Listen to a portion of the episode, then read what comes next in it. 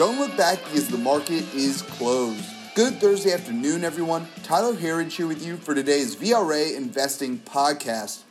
We got a pretty strong start to Q4 today, and pretty hard to believe that we're already in Q4 of 2020. Uh, what a year it has been, and let's see if we can't finish strong. And today's action was pretty strong. We got a little weakness uh, midday and, and close to the close from the Dow, but the Dow was able to rally back to get to positive territory, although just maybe just barely, but still good to see before the close today.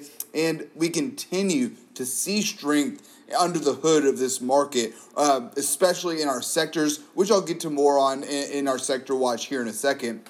But first, we got some strong economic data back this morning as continuing claims declined once again in today's report. That sparks some optimism for tomorrow's uh, employment numbers, which we'll, we'll be touching on here. So uh, be sure to tune in to tomorrow's podcast as well. And the second one here is that the market remains optimistic about a new stimulus bill.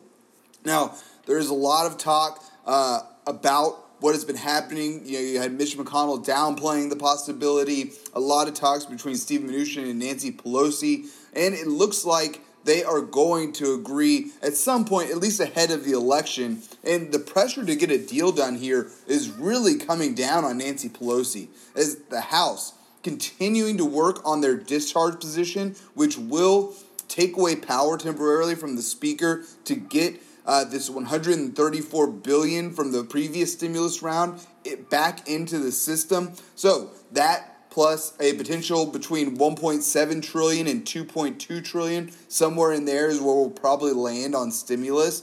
Uh, between those two, the market should, should really like this here. And it, we certainly saw a little bit of that optimism today as we finished with all four of our major indexes higher on the day today. We were led by small caps. The Russell 2000 finished up a nice, oh, just over 1.5% today to 1,531. We were followed there by the S&P 500, which just barely finished off of its highs of the day, up 1.42% to 11,326. We were followed there by the S&P 500, up just over half a percent to 3,380. And lastly, the Dow. Like I mentioned, we did dip into the red towards the close today, but we were able to just barely get back positive, finishing up just over one tenth of 1% to 27,816. Looking at our internals on the day, we did not get quite the numbers that we would have liked on a day like today with the NASDAQ up almost 1.5%. But we did finish with positive numbers across the board here, much like the Dow just barely got positive here at the end of the day. And the lag, the lag here was really from the NYSE. Uh, the NASDAQ numbers were pretty solid. Uh, advances beating out declines across the board here, just slightly less than 2 to 1 positive on the day.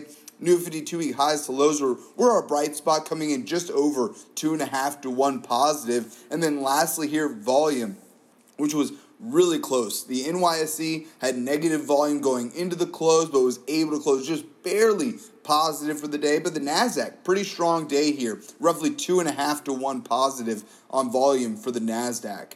Looking at our sectors on the day, as I mentioned earlier, this is really where we saw some strength today. We finished with 7 out of our 11 major S&P 500 sectors positive on the day today, and we were led by real estate. A lot of good action in housing today. HGX, the housing index, hit a new all time high, as well as housing ETFs like ITB and XHB, both hitting new all time highs today. That marks the third month in a row of new closing highs for ITB.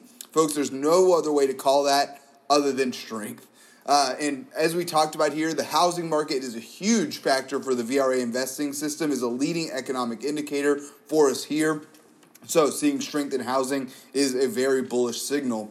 We were followed there by consumer discretionary, a nice day up over 1.5%. Next up was communication services, utilities, and then technology, which the Nasdaq leading the way today. You expect tech to do well, but where we really saw strength was from the semis. The semis were up a big two and a half percent on the day today. That is exactly what we want to see. Tech leads the market, as we say here often, but semis lead tech. So to see semis having a strong day today was good. Uh, and so also, as I mentioned earlier, HGX at an all time high. We're seeing a number of other sectors as well back within range of their all time highs now after that pause that we just had uh, over the last few weeks. Now, we see a situation unfolding here where we have to ask ourselves is this the type of action we see when stocks are going to go up or down? And the answer from the VRA investing system is Absolutely the former. Now is the time to be looking for more stocks. The momentum is to the upside. Now is not the time to be looking for stocks to sell. Lastly, for today, our VRA commodity watch. Gold now higher on the day, up 0.84% to 1,911 an ounce. Silver having a nice day as well, up 1.88% now to $23.93 an ounce.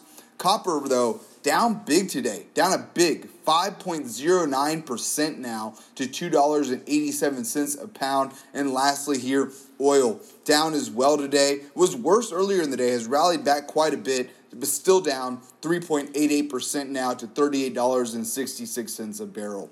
Lastly, for today, Bitcoin is lower as well, now down 1.28% to 10,597 a Bitcoin. Folks, that is all that we have time for here today. Please be sure to subscribe to receive our VRA podcast every day at the market close.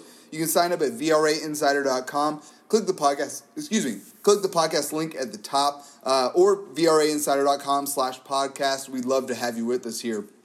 Thanks again for tuning in. Until next time, we'll see you back here tomorrow for the close.